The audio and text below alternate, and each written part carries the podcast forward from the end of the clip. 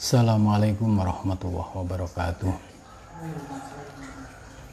Ila khandarati Nabi Mustafa Rasulillah sallallahu alaihi wasallam alaihi wa alihi anbiya wal mursalin wal awliya wa syuhada wa syulikin wal malaikatul muqarrabin. Khususan musannif handal kitab Syekh Abu Muhammad Abu Hamid bin Muhammad bin Muhammad bin Muhammad Atusi wa khususan wa mas laumul fadihah أعوذ بالله من الشيطان الرجيم. بسم الله الرحمن الرحيم. الحمد لله رب العالمين. الرحمن الرحيم. مالك يوم الدين. إياك نعبد وإياك نستعين. من الصراط المستقيم. صراط الذين أنعمت عليهم غير المغضوب عليهم ولا الضالين. آمين بسم الله الرحمن الرحيم. Qala musannif rahimakumullah wa nafa'ana bi wal bi fi darini amin ya rabbal alamin. Subhanaka la ilma lana illa ma 'allamtana innaka antal alimul hakim la haula wa la quwwata illa billahil aliyyil azim. Rabbi shrah li sadri wa yassir li amri wa hlul 'uqdatam min lisani yafqahu qawli amin. Kita melanjutkan pembahasan yang kemarin yaitu terkait dengan perumpamaan ya al-mir'ah yaitu kaca ya. Ketika kita sedang mengaca ya maka di situ ada dua wujud ya. Antara wujud yang hakiki dan wujud yang majazi. Ini eh, perumpamaan antara majazi dan hakiki ini lebih mudah dipahami ya. Karena yang ada di dalam kaca itu ya bukan aslinya. Ya dia ada surah. Ya, ia suratul mir'ah mutahidatun biha yaitu rupa di dalam kaca itu yang menyatu ya biha dengannya.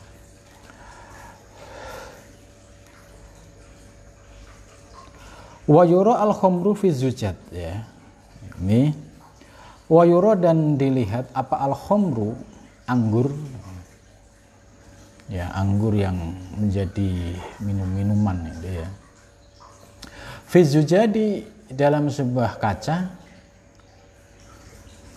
Fayudhonu maka dikira apa anal khomro sesungguhnya anggur launu zujat itu warna kaca. Ini perumpamaan lain ya, perumpamaan yang dibuat oleh Imam Ghazali untuk memudahkan mana yang makna hakiki, mana makna yang majazi. Gitu. Jadi diperumpamakan kita melihat sebuah anggur di dalam sebuah kaca. Ya fayudhunnu annal khamra launul sujad. Maka orang akan mengira bahwa anggur itu ya, adalah launul sujad, warna dari kaca. Ya. Wa idza dan apabila telah jadi apa dalika tersebut indau di sisinya ya maklufan itu dikenal warosaho dan mendalami fihi di dalamnya apa kodam kak ya kakinya istahwaro ya maka memohon ampun kepada Allah Subhanahu wa taala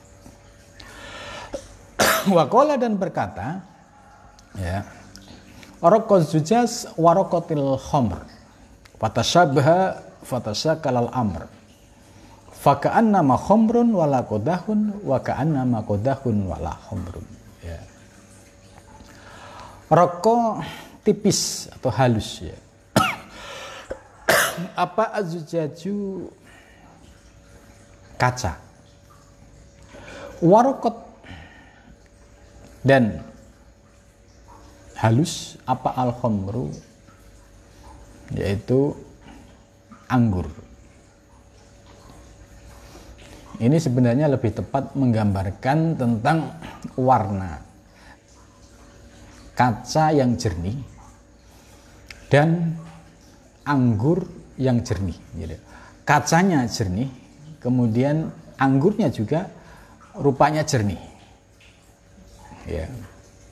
Ketika menyatu dalam satu cangkir yang berasal dari kaca tadi. Fatasyabaha maka terjadi serupa apa homer dan kaca. Fatasyakala maka terjadi campur aduk apa al-amru perkara yaitu bainahuma antara keduanya. ya, fakaan nama homrun maka seolah-olah itu adalah anggur. Nah, itu. Wala kodahun dan tidak ada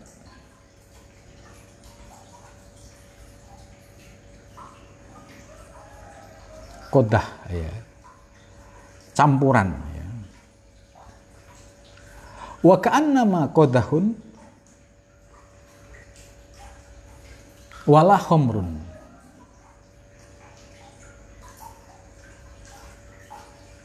ya. Dan seolah-olah itu ya tidak ada uh, campuran. Wala khomrun dan juga tidak ada anggur. Ini perumpamaan kalau kita uh, jelaskan ya, itu tadi anggur yang warnanya jernih, kemudian dalam botol yang jernih pula. Maka di situ akan terjadi fatasabaha. Itu. Mana warna anggur, mana warna kaca. Ya. Uh, kalau kita tidak pernah lihat anggur, ya mesti bingung bayangin ya kalau kita orang Indonesia ini kan taunya kopi. Kopi ya. Nah, saya pernah melihat anggur ya. Jadi ceritanya waktu dijamu di Inggris itu ya lihat ya gelas uh, saya nggak tahu kalau itu anggur karena kan eh, saya tamu. Nah, kemudian dikasih satu gelas eh, satu botol kemudian dituangin di gelas. Ya memang warnanya jernih sekali. Jernih sekali. Dan ketika karena saya tidak tahu saya minum kok rasanya tercep tercep tercep tercep ini gitu kan. Nah, kemudian saya sadar oh ini mesti minuman anggur gitu. Oh iya. Jadi ya pernah ketika di sini bahas soal anggur, oh iya, saya pernah uh, merasakan apa ini uh, keterangan yang dijelaskan oleh Imam Ghazali itu persis apa yang saya rasakan. Jadi botol anggur ketika isinya dituangkan dalam botol itu memang jernih gitu. Sama-sama rokot jujat warokotil khomer fatasabaha jadi karena kerjenian dua-duanya maka tidak tidak nampak. Kemudian terjadilah fatasakalal amru. Ya. Ini ini sebenarnya anggurnya apa kacanya gitu. Ini fakaan nama khomrun walakudahun ini apa anggur yang tidak ada kacanya atau ini kaca yang tidak ada anggurnya. Ini perumpamaan ya yang disampaikan Imam Ghazali ya, ini pernah saya menyaksikan itu ketika di Oxford Inggris itu oh ini toh yang namanya anggur gitu. Jadi karena di sana memang cuacanya dingin ya orang minum anggur itu dianggap biasa karena untuk penghangat badan. Ya, karena saya tidak tahu hanya ngincipin dikit terus berhenti. Ya, ya oh begini karena ketidaktahuan. Ya. Lah maksud dari penggambaran ini yang disampaikan oleh Imam Ghazali itu perumpamaan ini persis yang dialami oleh orang seorang hamba seorang salik yang dia istiqomah dalam riyadhah mujadahnya kemudian merasakan mendapatkan anugerah pencerahan ilahiyah atau yang disebut sukar kemarin mabuk Ya, ketika mabuk kalimatnya ini apakah ini kalam, kalimat si salik atau ini kalimat dari Allah gitu kan gitu. Atau jangan-jangan ini kalimat dari Allah ya. Dia hanya mengucapkan gitu. Atau jangan-jangan ini ya ini fakaan nama khomrun wala kutahun wa kana mukhtakun wala khomrun. Jadi ini perumpamaan Imam Ghazali ini ya ya masuk akal ya ketika terjadi proses suker ya seorang dalam lautan ahdiyatullah itu ya persis ibarat antara kaca dan anggur itu ya dimasukkan dalam satu tempat itu. Gitu. Wafar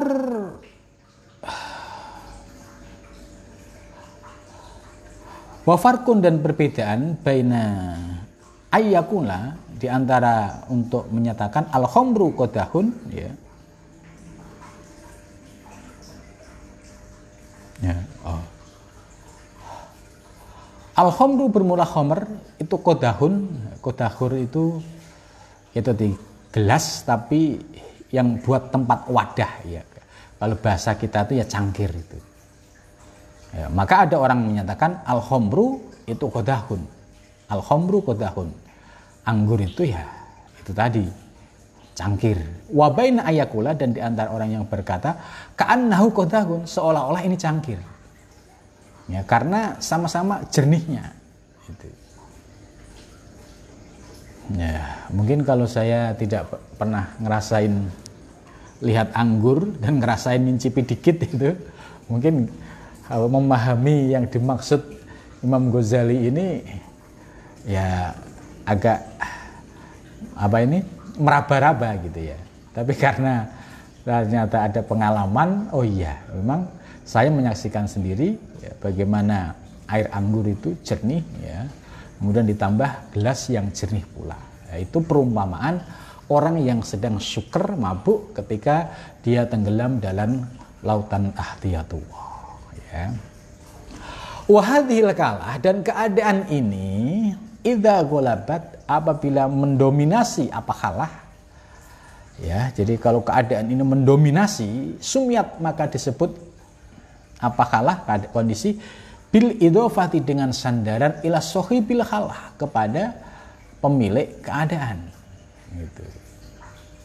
Jadi ketika kondisi seorang sedang syukur tadi ya kesadaran kehambaan sirna kemudian tenggelam dalam uh, lautan ahdiyatullah ya karena ini ada wadahnya yaitu berupa gelas tadi atau cangkir atau karena yang sedang mabuk ini adalah ya seorang salik ada wadahnya berupa fisik ya maka ini bil idofah ila bil halah lah kondisi yang seperti ini disebut fana fanaun yaitu dalam kondisi fana yaitu hilang kesadaran kehambaan ya. Ini jadi bal fana ul fana bahkan fananya fana nah, ya.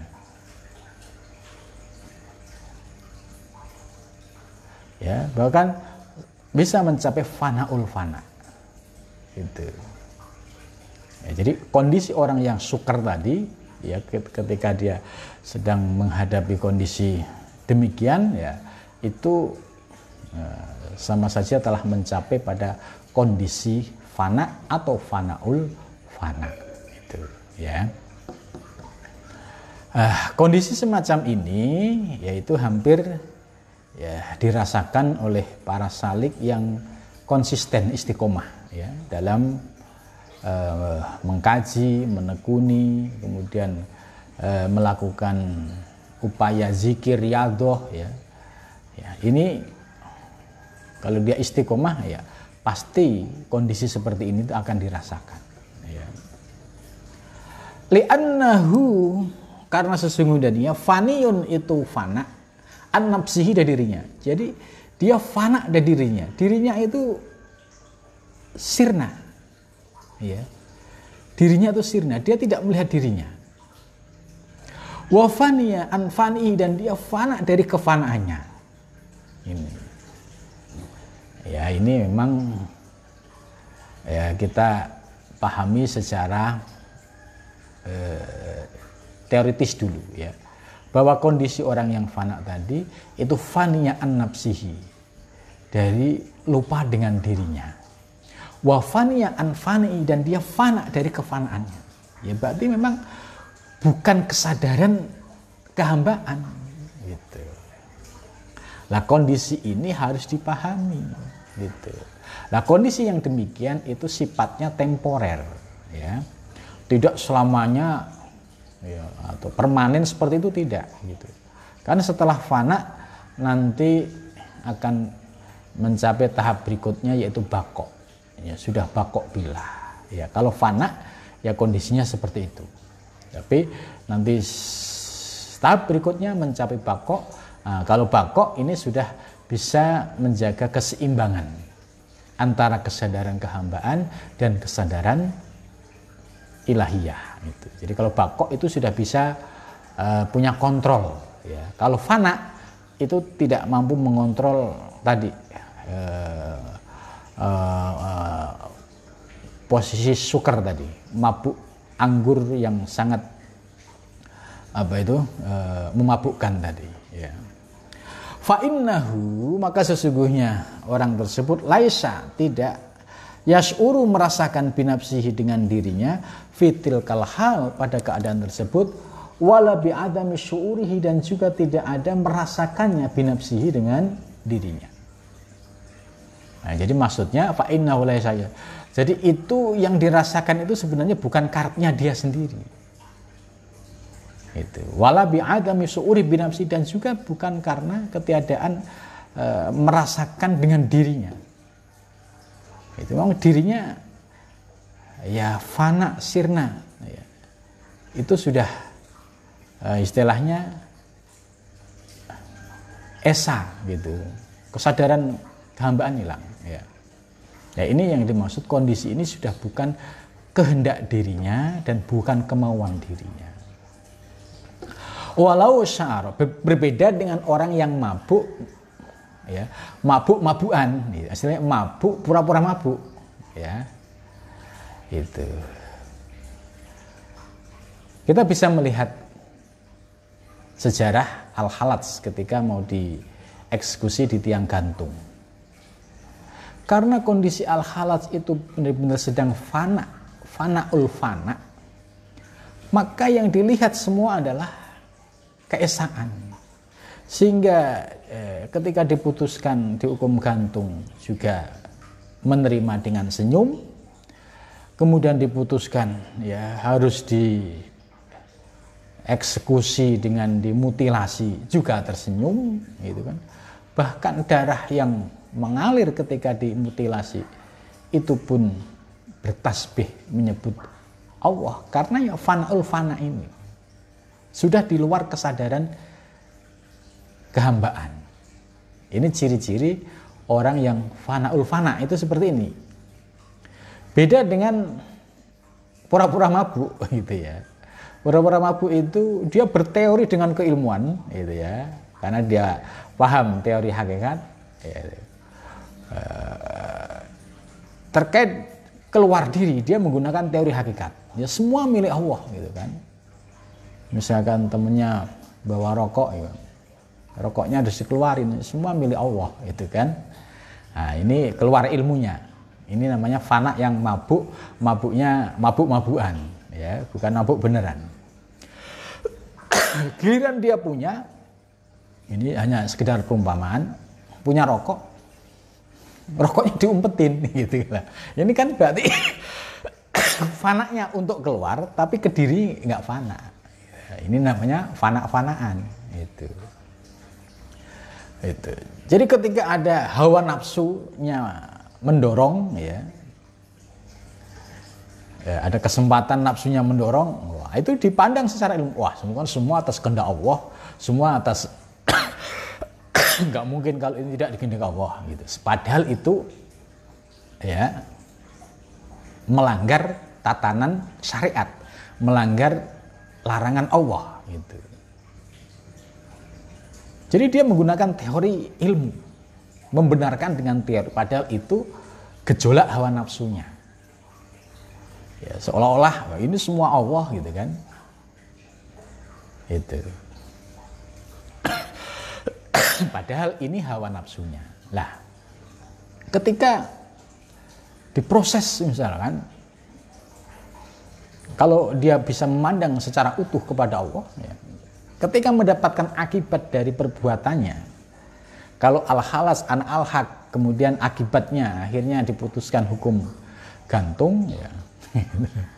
Kalau dia misalkan eh, karena mengikuti hawa nafsunya misalkan eh, melakukan zina kemudian konsekuensi zina itu dituntut untuk bertanggung jawab ya kira dia lari dari tanggung jawab gitu atau berkilah bagaimana gitu. Nah, di sini akan teruji antara fana ul fana yang sebagaimana al halats dengan fana yang pura-pura atau fana sebagai alat pembenaran untuk mengikuti hawa nafsunya. Lah ini tipis ya bagi para salik ya yang dominan hawa nafsunya itu sulit untuk memilah ini ya. Kadang ya yang haram-haram disikat aja gitu kan.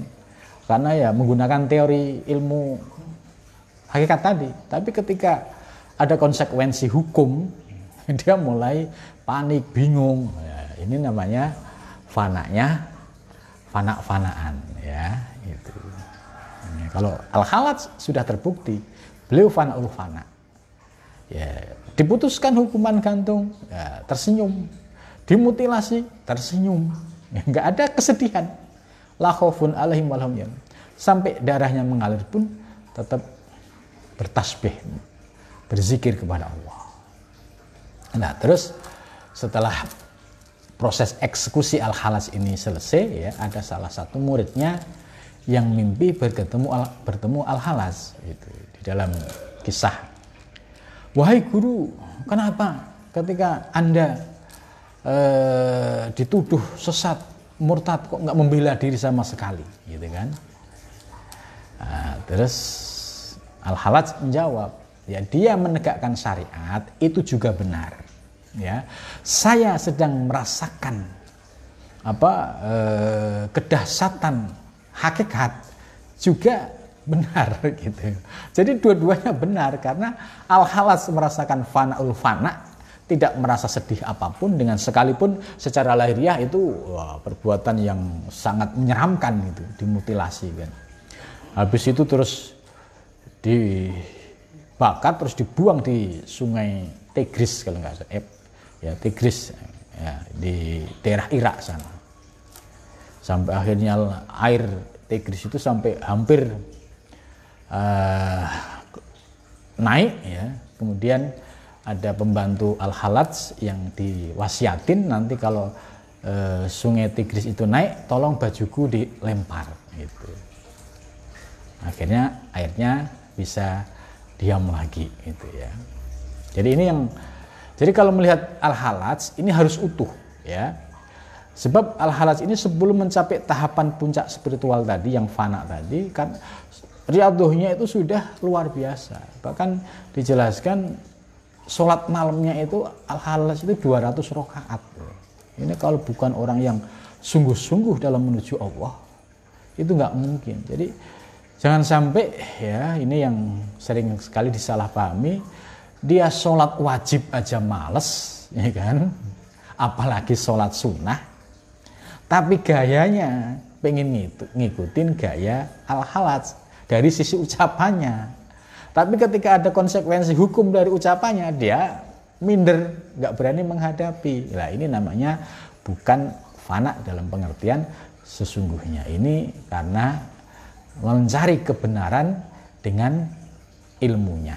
Ya, ini tipis sekali. Dan banyak yang terjebak di wilayah ini. Gitu. Walau sya'ara bi adami syu'urihi binafsihi lakana qad sya'ara binafsihi. Jadi kalau dia merasakan dengan tidak ada rasa pada dirinya, lakanya qad sya'ara maka dia sungguh-sungguh merasakan pada dirinya. Waktu sama dan disebut hadhil halatu ya kondisi ini ya bil idofah dengan disandarkan ilal mustahrik kepada orang yang tenggelam bihi dengannya bilisanil majasi dengan lesan majas ittihadan sebagai penyatuan. Nah maka ini Imam Ghazali ya lebih detail lagi dalam menjelaskan istilah halaj. Jadi orang yang dalam posisi fanaul fana tadi yaitu waktu sama hadil halah bil edofa ilal mustahrik ya, orang yang sedang tenggelam dalam lautan ketuhanan dan hilang kesadaran kehambaan sehingga keluarlah ucapan seperti an al haq yang diucapkan oleh eh, al halas atau Abu Yaid al Bustami wa ma fi jubati ilallah subhani ya oleh eh, Abu Yaid al Bustami ini sesungguhnya bilisanil majas dengan menggunakan uh, bahasa majas dan sebagai ittihad. Ya. Kalau di, istilah ittihad dipahami secara majas, ini menurut Imam Ghazali oke nggak ada masalah. Au bilisanil hakikat atau dengan lesan hakikat tauhidan yaitu meras, sedang merasakan proses tauhid yaitu keesaan itu. Jadi apa yang disampaikan oleh Imam Ghazali ya ini sejalan dengan penjelasan Ibnu Arabi bahwa orang yang sedang mustahrik ya orang yang uh, tenggelam dalam lautan ilahiyah tadi ya itu disebut itihad secara istilah itu ya nggak apa-apa tapi harus dipahami dengan majas bukan hakikat gitu loh. Jadi istilah itihad, hulul, ya, wujudiyah, wahdatul wujud, kalau dipahami ini adalah bahasa majas, oke, okay, no problem. Tapi harus dipahami juga ya, dari sisi hakikat itu bukan itihad tapi tauhidan. Karena ya, dalam kondisi yang seperti itu itu yang ada hanya keesaan tidak ada dualisme, tidak ada entitas. Ya, maka dengan demikian kita bisa memahami ya bahwa istilah itihad hulul ya ini hanya sebagai istilah majas. Tapi hakikat yang dirasakan oleh para sufi ya itu disebut sebagai istilah sedang merasakan keesaan wujud. La maujuda illallah itu benar-benar sedang dirasakan itu. Nah, maka dari itu Imam Ibnu Arabi memberikan penjelasan soal ini ya pengalaman spiritual ya memang problematik ketika harus dicarikan padanan istilah sebab istilah apa pun tidak mampu menampung kedasatan dan kedalaman pengalaman rohani gitu andai kan ada yang didefinisikan itu tidak bisa menggambarkan ke secara utuh itu. Jadi kalau seandainya atau ada istilah atau definisi soal itu, itu pun tidak bisa menggambarkan secara utuh. Ya.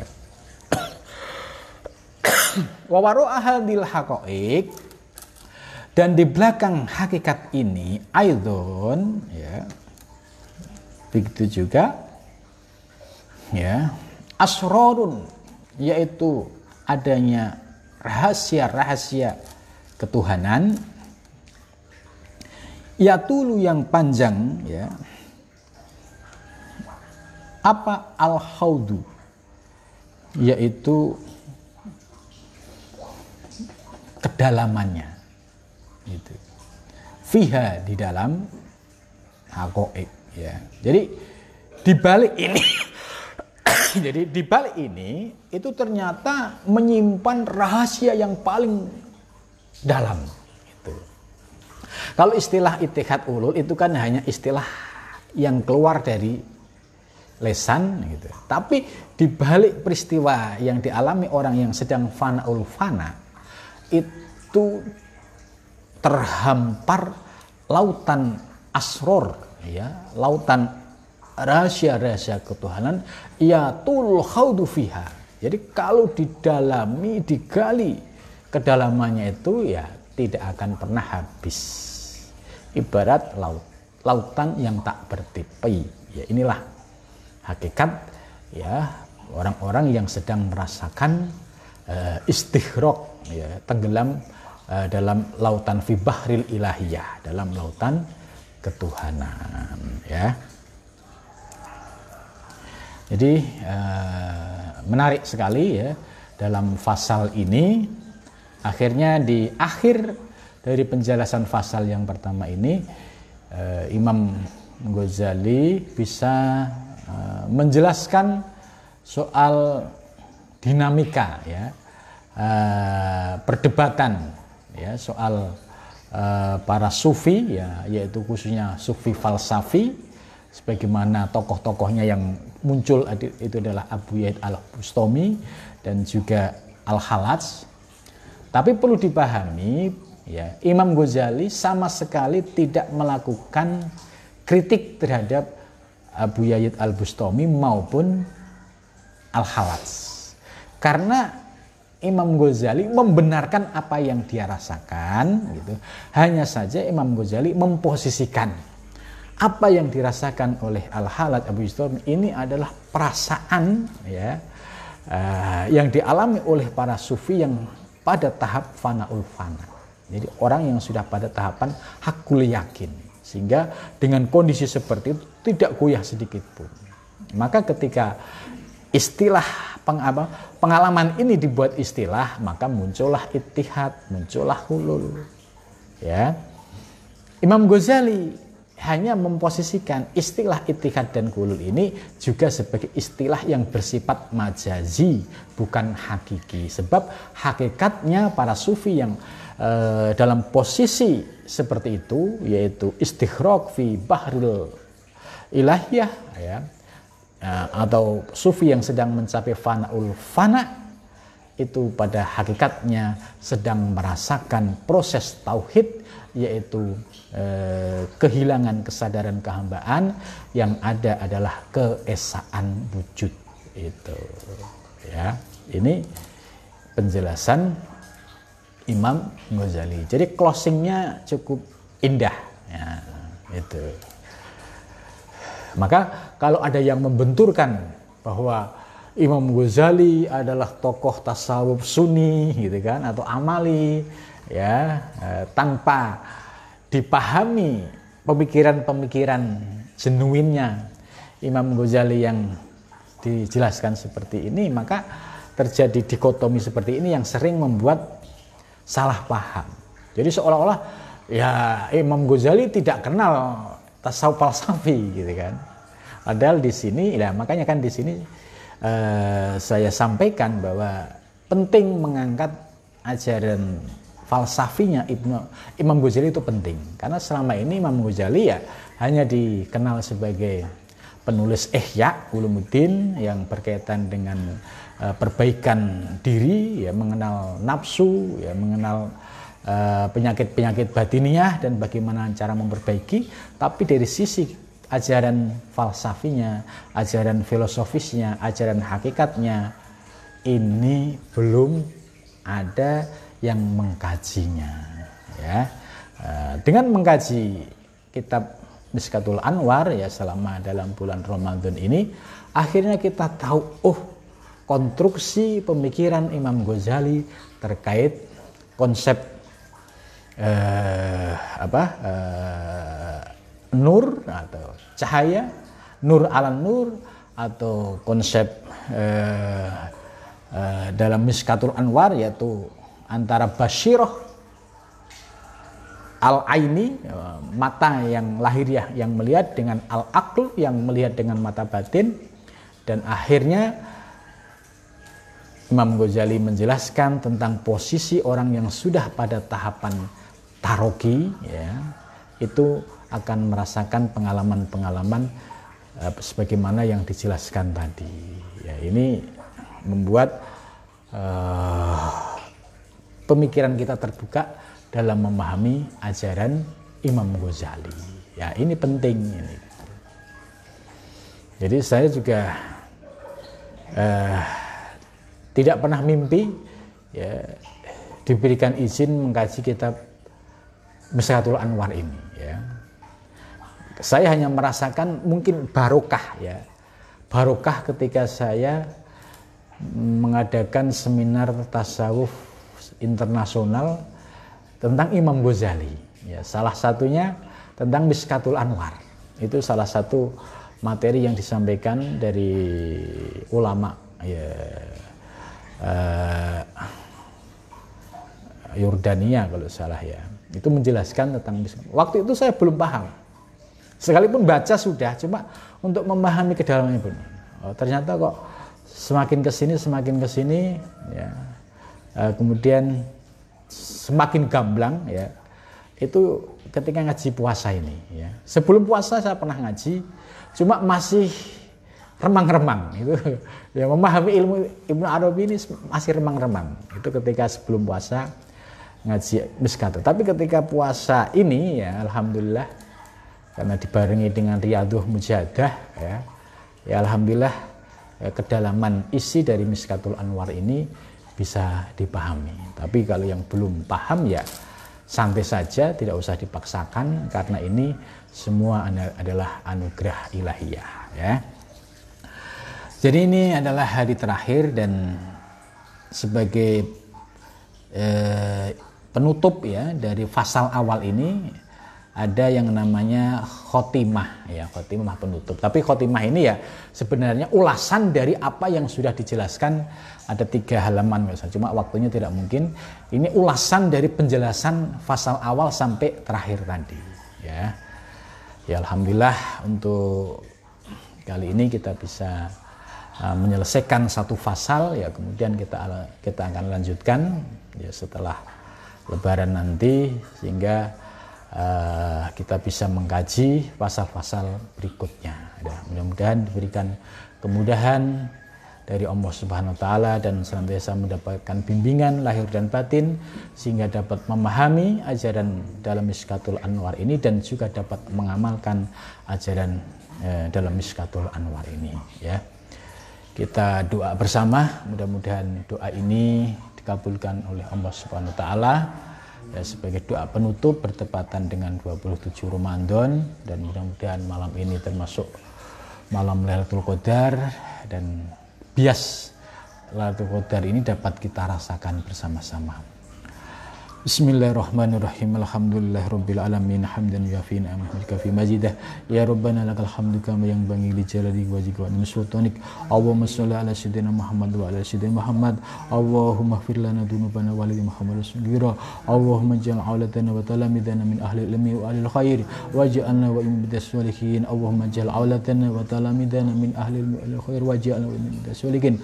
Allahumma iftah quluba aulati wa quluba tulabi binuril ilmi wa nuril wa hikmah. Allahumma ja'alhum duriyatan thayyibah wa anta khairur raziqin. Allahumma aftah alaina futuqal arifin bi hikmatika wa ansur alayya bi rahmatika ya arhamar rahimin. Allahumma zayyinna bi makarimil akhlaq wa bi makhasinil adab wa bi khulusiniyah wa bi tamami syariati wa turqati wal haqqati wal ma'rifati bi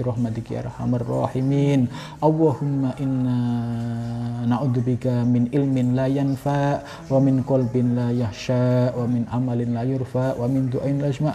Rabbana dhalamna anfusana wa illam taghfir lana wa tarhamna lanakunanna minal khasirin. Rabbana la tuzigh qulubana ba'da idh hadaytana wa hab lana min ladunka wahhab. Allahumma ij'al fi qalbina nuran fi bashurina nuran fi sam'ina nuran wa yamina nuran wa an yasha nuran wa fawqina wa tahtina nuran wa min wa ja'ala nuran. Rabbana atina fid dunya hasanah wa fil akhirati hasanah wa wa sallallahu alaihi wa alhamdulillahi rabbil alamin Al-Fatihah A'udzu billahi minasyaitonir rajim. Bismillahirrahmanirrahim. Alhamdulillahirabbil alamin arrahmanir rahim maliki yaumiddin. Iyyaka na'budu wa iyyaka nasta'in ihdinas siratal mustaqim. Shiratal ladzina an'amta 'alaihim ghairil maghdubi 'alaihim waladdallin. Ya, terima kasih. Barangkali ada kekurangan dan khilafan, mohon dibukakan pintu maaf. Wawal muwaffiq Wassalamualaikum warahmatullahi wabarakatuh.